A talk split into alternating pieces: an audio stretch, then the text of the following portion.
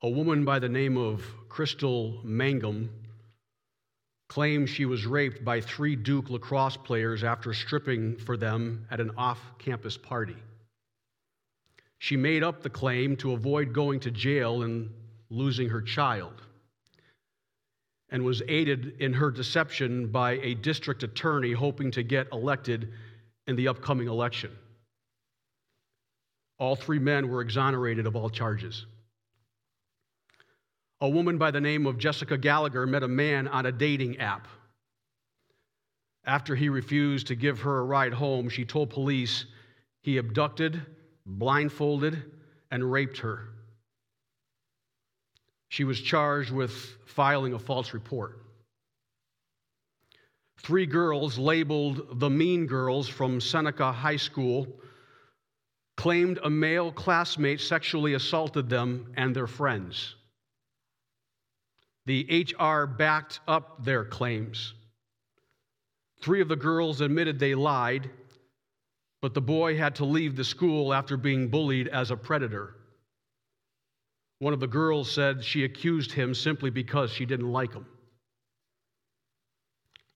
I later uh, read an article back in 2018. There was an article by Casey Dillon that said this in recent weeks, some activists have been pushing a believe all women narrative. This narrative not only ignores due process, but also reality. Sexual assaults do happen, but so do false accusations. Pointing out false accusations does not take away from supporting sexual assault survivors because false accusations devalue, devalue actual incidents of sexual assaults. All women should be heard, but not all women should be believed. Some women are more credible than others, and that is fact. That is true today, and that was true in the time of Joseph. For in the story we're going to read today, it is about uh, a woman who attempts to seduce a, virtual, a, a virtuous young man. And we're going to see what happens as a result of this woman's claims of what Joseph did to her. You can't believe every story that we hear. Oftentimes, we hear stories in the media about a particular individual and oftentimes we assume and think that a person is guilty before we hear all the facts. This story, again, in Genesis chapter 39, is about a woman's attempt to seduce a virtuous young man. What do I mean by seduce? The definition of seduce means to attract or lead someone away from proper behavior or thinking. And the term virtuous is having or showing high moral standards, someone who is right or upright. So, someone who seduces is someone who's trying to lure someone away from doing what is right and what is just and what is good, what is proper, what is appropriate. And so we look to Genesis chapter 39. The subject is about seduce, an attempt to seduce a virtuous young man. And the first point I want to, uh, I want to stress, or what the scripture reveals to us, is this attempts to seduce a virtuous young man will often come after he has experienced some degree of success, prosperity, and blessing in his life. Read verses 1 through 7. I will stop at certain times as I read verses 1 through 7 to point things out. Now, Joseph had been taken down to Egypt, and Potiphar, an officer of Pharaoh, captain of the guard, an Egyptian, bought him from the Israelites who had taken him down there. The Lord, Yahweh, was with Joseph, and he was a successful man, and he was in the house of his master, the Egyptian. Stop right there. Here we see that he is being sold, bought and sold as a slave. Usually, when you are bought and sold as a slave, like Joseph was, you'd be working out in the field. But here we see he is now being promoted into to employment in the house of Potiphar. So we see an elevation and a promotion of Joseph in that verse. We continue. Verse 3 And his master saw that the Lord was with him, and that the Lord made all he did to prosper in his hand. So Joseph found favor in his sight, Potiphar's sight, and served him. Stop right there. He's going now from serving within the house. Potiphar recognizes he's, he's successful in what he does, and so he promotes him now to be his personal attendant. You're seeing Joseph beginning to rise. We continue. Then he, Potiphar, made Joseph overseer of his house, and all that he had he put under his authority. Stop right there. You seeing once again, he's been promoted now to overseeing everything in Potiphar's house. You're seeing Joseph rise. He is successful.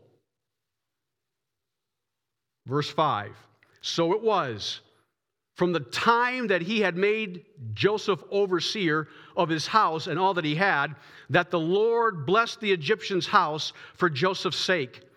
And the blessing of the Lord was on all that he had in the house and in the field. Thus he left all that he had in Joseph's hand, and he did not know what he had except for the bread which he ate.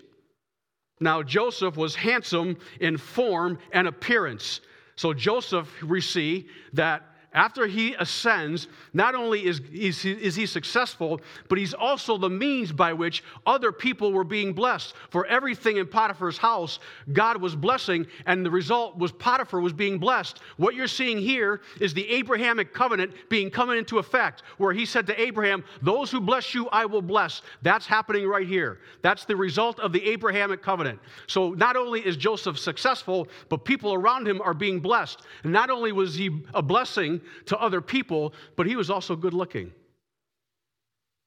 He was blessed by God with his physical appearance. He was like his mom, Rachel, who was also described the same way.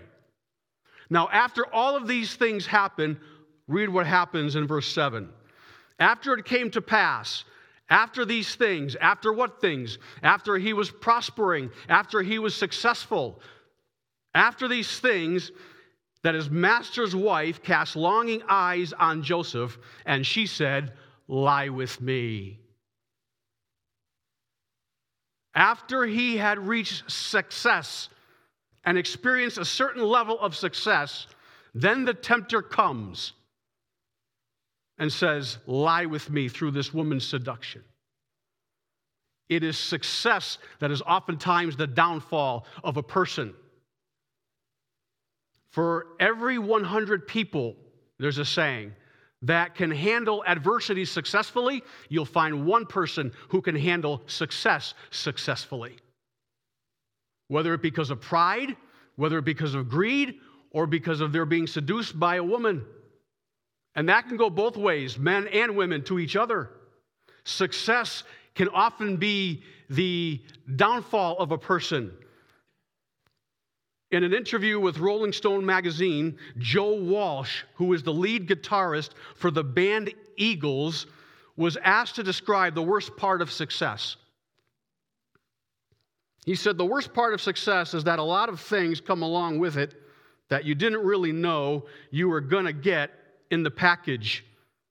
There are distractions, there are money, drugs, women, partying. You get a royalty check and you go get a new car and then you party and then you go and get high and then you forget what got you there in the first place. It's all ego stuff. When you're, when you're young, it's real easy to lose your perspective, which I did, really, really losing sight of who I was. I started believing I was who everybody thought I was which was a crazy rock star. It took me away from working at my craft, and it was a real challenge to stay alive and end up on the other end of it.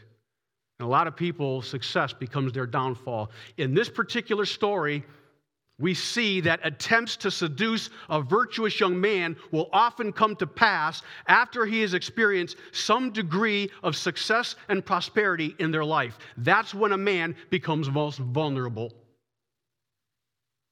It happened with Joseph, and it still happens today. Secondly, attempts to seduce a virtuous young man will often involve persistent attempts by the woman to overcome his initial resistance to her advances. Verses 8 to 10. But he refused and said to his master's wife, Look, my master does not know what is with me in the house, and he has committed all that he has to my hand. There is no one greater in this house than I nor has he kept back anything from me but you, because you are his wife. How then can I do this great wickedness and sin against God? And so it was, as she spoke to Joseph day by day, every day, that he did not heed her to lie with beside her or to be with her. You see what happened? She changed her strategy. She said, Lie with me. He refuses for three reasons.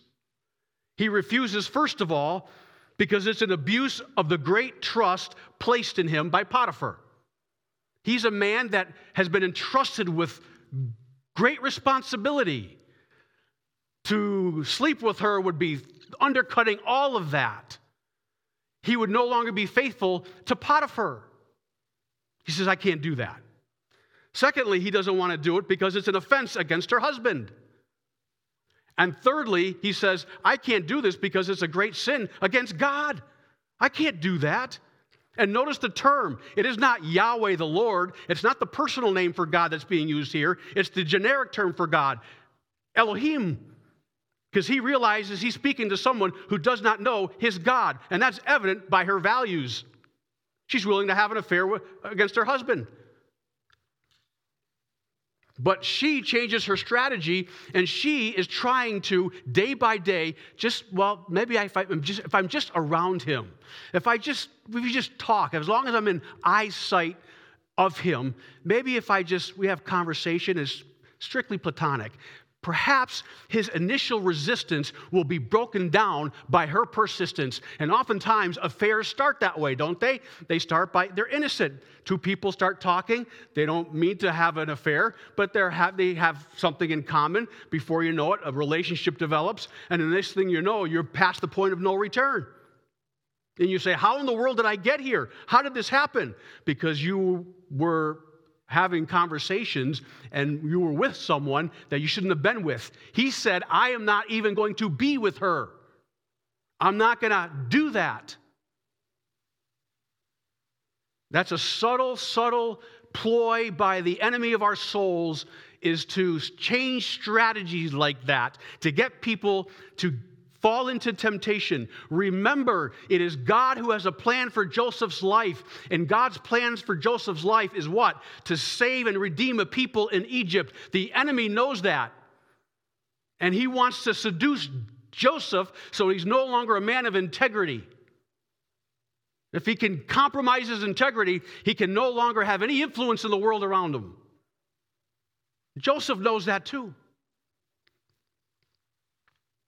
Attempts to seduce a virtuous young woman will often involve persistent attempts by the woman to overcome his initial resistance to her advances. That's what she does.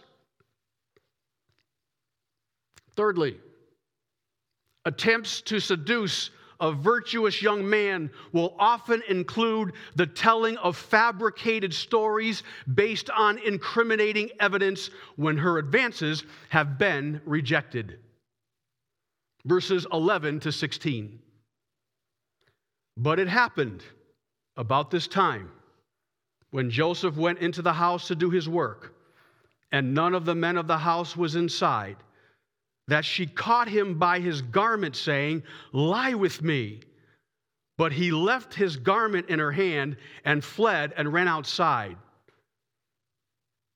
And so it was. When she saw that he had left his garment in her hand and fled outside, that she called to the men of the house and spoke to them, saying, See, he has brought into us, that is Potiphar, my husband, he has brought into us a Hebrew to mock me, to mock us. He came into me to lie with me. And I cried out with a loud voice. And it happened when he heard that I lifted my voice and cried out that he left his garment with me and he fled and went outside. So she kept his garment with her until his master came home. The term garment is replete in that verse, it is saturated in those verses. It's mentioned at least five times. That's important what the author is putting emphasis on the garment because the garment is incriminating evidence. Notice what the author, the narrator of the story says that Joseph went inside the home when no one was in the home. And she sees him and she attacks him. She grabbed the garment in her hand. And when she grabbed the garment, he goes outside. As soon as she sees that he goes outside, she calls to the men who are outside. Why does she do that? Because they met, there was no one in the house. All the men were outside. That's where Joseph goes. She realizes that if I don't say something, he may tell the, the guys outside his what really happened. She doesn't want to do that. So she's got to call the guys to tell her tell them her version of the story. She's got to make something up that's not true. She's got to fabricate a story. So what does she do? She says, This is what happened. My husband, she didn't even say my husband, he brought in this Hebrew. She appeals to their sense of solidarity. You and us are Egyptians. He's a Hebrew. He's an outsider. He's a, she's trying to make them like they're xenophobic, fear of someone who is different. So he, I want you to, you need to believe what I'm telling you because we're both Egyptians. Okay? My husband brought in this man and he went to and he went to lie with me. That's what happened. And then I screamed and shouted. And when I screamed and shouted, he left outside and he left his garment by my side. Very, very important little descriptive change in her testimony. The author of the story says that she grabbed his garment in her hand. When she tells the story, she says that the garment was left by her side. What's, what does that imply? The author is saying that when she grabbed his garment, she took the initiative to rip his garment off. When she tells the story, she says, The garment was left beside me because he took it off himself and tried to have his way with me. And when I screamed, he bolted outside, leaving his garment there. She had evidence in her hand, in her possession. She has to explain how it got there. The narrator says Joseph ran outside, then she screamed. She says she screamed, then Joseph ran outside. She is fabricating a story and she's using she's using indis, um, she's using uh, incriminating evidence to validate her false story. What do I mean by incriminating evidence? Incriminating evidence is to make someone uh, to incriminate someone is to make someone appear guilty of a crime or wrongdoing, to strongly imply the guilt of someone. So, incriminating evidence is evidence that is being used to try to make it appear or show that this evidence was as she says it was. It's trying to, it's trying to show evidence that Joseph did something he did not do. She's twisting the story and she's using the evidence that she has, the garment, to make it, um, to make it suggest that Joseph took off her, his garment and tried to have his way with her. This is what a seductress who is not honest will do. They will fabricate stories based on incriminating evidence. That's what some of the girls, some of the women in the introduction of the message did fabricate stories. Fourthly, attempts to seduce a virtuous young man will often result in public humiliation and shame for those wrongly accused of a crime.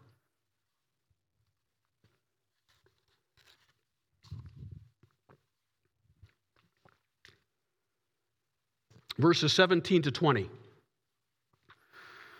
Then she spoke to him, that is her husband, with words like these, saying, The Hebrew servant whom you brought to us came into me to mock me. So it happened as I lifted my voice and cried out that he left his garment with me, that is, near me, implying that he took it off himself to have his way with me. And then he fled outside. That's her testimony to her husband. And so it was when his master heard the words which his wife spoke to him, saying, Your servant did to me after this manner, that his anger was aroused.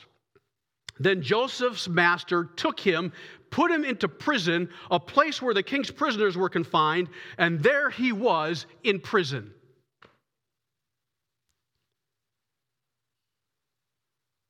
Potiphar's in a tough spot, right? Do you believe her? He's in a tough spot. He's got to do something. Maybe he didn't believe her because he doesn't kill Joseph. He puts him in prison. Maybe he does so to try to find out more facts. We don't know. But it's interesting that a commentary I read by uh, Professor John Walton he says Potiphar is in a difficult position here. He cannot discount his wife's accusation without publicly humiliating her, even if he was certain she was lying. The action he takes against Joseph is as minimal as it can be and still retain his family's honor and reputation. He's got to do something. So, what's he going to do? He's going to ruin Joseph's reputation by putting him in prison. I can see it now. Before, when he was working out in the fields, when he first was bought by Potiphar, and some of the people he used to work with after he was promoted to work in Potiphar's house, I can see some people he used to work with out in the fields talking about this scandal, and it is a scandal. You could hear people talking about this out in the fields. Hey, did you hear what happened to Joseph? What happened in Potiphar's home? Did you hear about that? This guy was promoted by Potiphar and he ended up going after his wife. Do you believe that? They have him in prison now because of it. Do you think he's guilty or innocent? Oh, there's no doubt he did it. Because after all, where there's smoke, there's fire, right? In the court of public opinion, when stuff like this comes out, we automatically assume guilty without knowing all the evidence, without having all the evidence, and without knowing all the facts. I know if I was to be thrown in prison because someone made a, an allegation to me, there are going to be people in this society, in this world, who will automatically assume because he's a pastor, because he's single, he's guilty. Without knowing all the facts.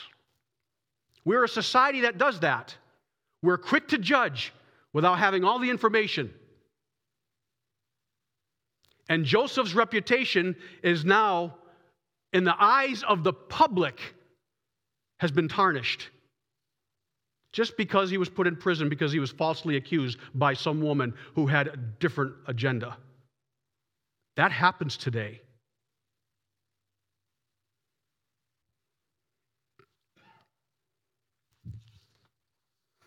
Attempts to seduce a virtuous young man will often result in public humiliation and shame for those wrongfully accused of a crime. Fifthly, attempts to seduce a virtuous young man will not prevent him from prospering in adverse or unfavorable circumstances because the Lord will still be with him. That's the point. Read verses 21 to 23. But the Lord was with Joseph and showed him mercy and he gave him favor in the sight of the keeper of the prison.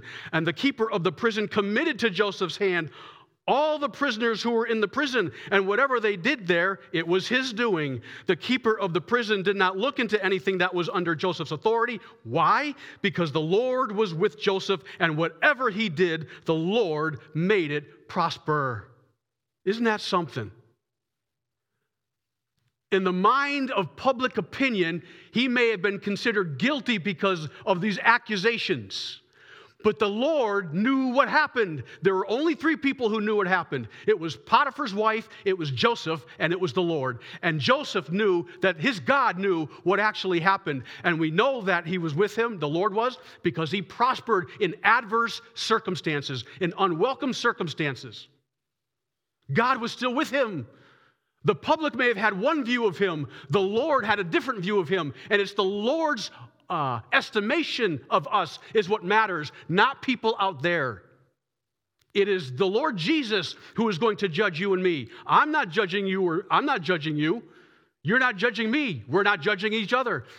So if you are ever accused of something, a, a coworker says something to you or about you, rumors, it doesn't matter. If you know what happened is true and those accusations are false, all we need to keep in mind is the only person's judgment and, and, and, and, and opinion that we're, we should be concerned about is Jesus, who sees it all. And I have no doubt that's what's going to get Joseph through this is that he knows that his God is with him and never left him, even though the world may have said guilty. I'm reminded that in the court of public opinion, Jesus was considered guilty. Remember that it was the crowd that chanted, Crucify him, crucify him, he's guilty. But God had a different view of things, for he would later vindicate his son through the resurrection. The event the resurrection of Jesus Christ should remind us that it is God's judgment of us, it is His estimation of us that ultimately matters, not the judgment of public opinion, who more times than not do not have all the facts. The main idea of this entire chapter is this attempts to seduce a virtuous young man will not prevent him from prospering in adverse circumstances because the Lord will still be with him in those circumstances and will bless you in spite of it. That's what happened to Joseph. That's what will happen to you and to me. God is faithful and he knows the truth and we can trust in him in the difficult times when people may have opinions and views of us that are not accurate. That's the whole point of that chapter. I want to close with three applications. I want you to realize that Joseph was a successful man. He was a successful person while he was in Potiphar's home. He was a successful person while he was in the prison. But what is most astonishing to me and most impressive to me is that he was successful in overcoming sexual temptation. How did he do it? Joseph was in a land that was not his own. He was in Egypt, away from his home. We as Christians are followers of Jesus in a place, in a land that is not our true home. So, how Joseph is able to be successful in overcoming sexual temptation in a land that is not his true home is an example for us and sets a model for us how we too can overcome sexual temptation in a land that is not our true home, this world. How does he do it? Three things. Number one, Joseph was successful in overcoming sexual temptation because he was a man of conviction regarding sexual ethics before the temptation came. You got to know what you believe and be firmly fixed in your convictions because sitting in the back seat of a steamy automobile is not the place to decide what do I believe in this situation. Because I guarantee you, we're going to make the wrong choice because our passions are too strong and we're going to do what comes natural to us and we'll begin to rationalize sexual infidelity, sexual inappropriate action, right? The reason why Joseph was successful was because he had learned back home from his dad what ought to be done, what ought not to be done. And when the temptation came, he knew what to say, he knew what to do. And too many people don't have their foundation, they're not firmly fixed on their foundation. They're not firmly convicted in what they believe. And when that happens, you may very well fall into temptation. Joseph was able to have victory over that because he was, he was firm in his convictions before the temptation came. Secondly, Joseph was successful in overcoming sexual temptation because he set appropriate boundaries. He knew that he was not to be near this woman, not even to be seen with her, to have an innocent conversation with her. He knew he was playing with fire, so he would not be near her or even be with her. He was setting appropriate boundaries. And when boundaries are crossed, you're playing with fire. Keep safe, appropriate boundaries, whatever they may be in your life, and don't cross them. If you set appropriate boundaries, some people may get upset with those boundaries. You know what? Who cares? So what? If it's going to keep you from sinning against our Lord and maintain your integrity, do it. You do it. Jesus says if your right arm causes you to sin, you cut it off. If your left, if your right eye causes you to sin, pluck it out. For it is better for you to enter the, into the kingdom of heaven with one eye and one arm than to have both and be cast into eternal damnation. And he's speaking in hyperbolic language. He's saying, well, do whatever you got to do to keep yourself from sinning. If that means setting appropriate boundaries, that's exactly what you do. If that means you got to run away from the temptation, that's exactly what you do. And that leads me to my third point. Joseph was successful in overcoming sexual temptation because he ran away from the temptation. He didn't play with it. He got out of there and took off. He fled outside. Whether he was half naked or didn't matter, he got out there. He knew that he was not strong enough to overcome and deal with sexual temptation. He didn't reason in his mind, I have too much faith for me to fall. No, as soon as you do that, therefore let him thinks he let, let, therefore let him who thinks he stands take heed lest he fall. Right? Pride goes before destruction and a haughty spirit before a fall. So we don't want to think that way. Get out of the situation. The apostle Paul says as much to his young to, to young Timothy when he writes to him in 2 Timothy 2.22, flee youthful lusts. He would later write in 1 Corinthians 6.18, flee sexual immorality. So if we want to overcome sexual temptation, overcome them. Be strong in your convictions. Set appropriate boundaries and get out of Dodge when you have to get out of Dodge. If you do that, you won't compromise your integrity for a God who wants to use you in this world. That doesn't mean that accusations won't come, they still may.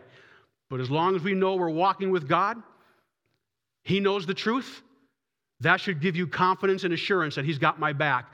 And though He allowed him to go to prison, God was with him in prison. And you're better off in prison with God being beside you than being outside a free man without God at all. Isn't that true? This is the story of Joseph, chapter 39. A scandal, but radically different from Judah, as we saw last week. Judah was guilty, Joseph was not. Joseph was in a scandal, but he was innocent. May the comfort and the knowledge of God's presence be with you. If God forbid anything like that ever happens to you, know that God is with you and will make you prosperous no matter what circumstance adversely that you may find yourself in. He will not abandon you because He is faithful. Let's pray. Father, we thank you for your word. We thank you for the Joseph story. It's a powerful message that you will always be with us no matter what happens.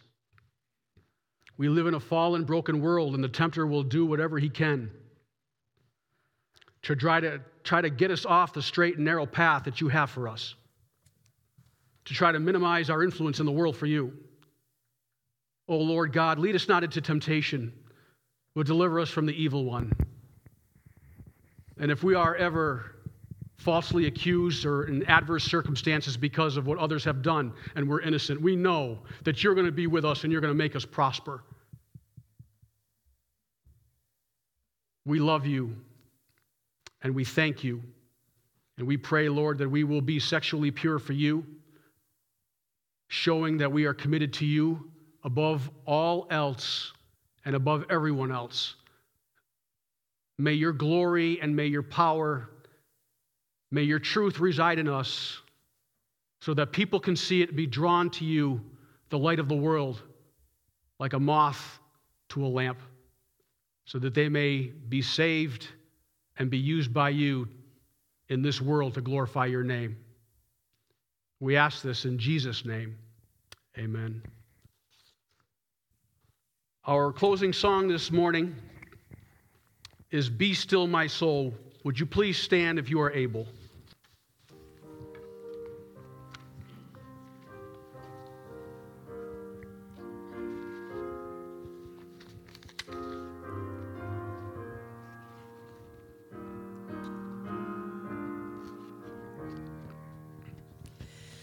Be still, my soul.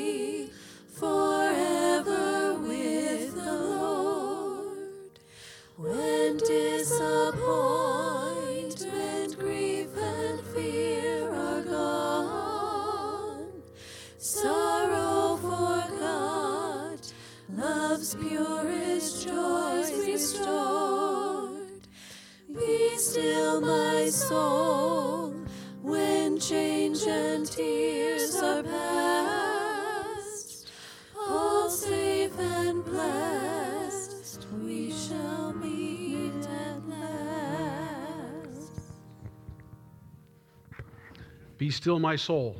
That is something we need to communicate to our own selves in difficult times. Be still, even in adverse circumstances. Even if someone is accusing you falsely, be still. Jesus says, I'm still with you. I'm still with you. I'm not leaving you. I will prosper you. I will make your way successful. I did not abandon you. Yes, the world may say things about you. They may think things about you because they're hearing things about you that may not be accurate, but I know the truth. All you need to know is that I know. Fear me and know that I am God. Receive the benediction. May the Lord bless you and keep you. May the Lord make his face shine upon you and be gracious to you. And may the Lord lift up his countenance upon you and give you his peace. Go in peace. Amen.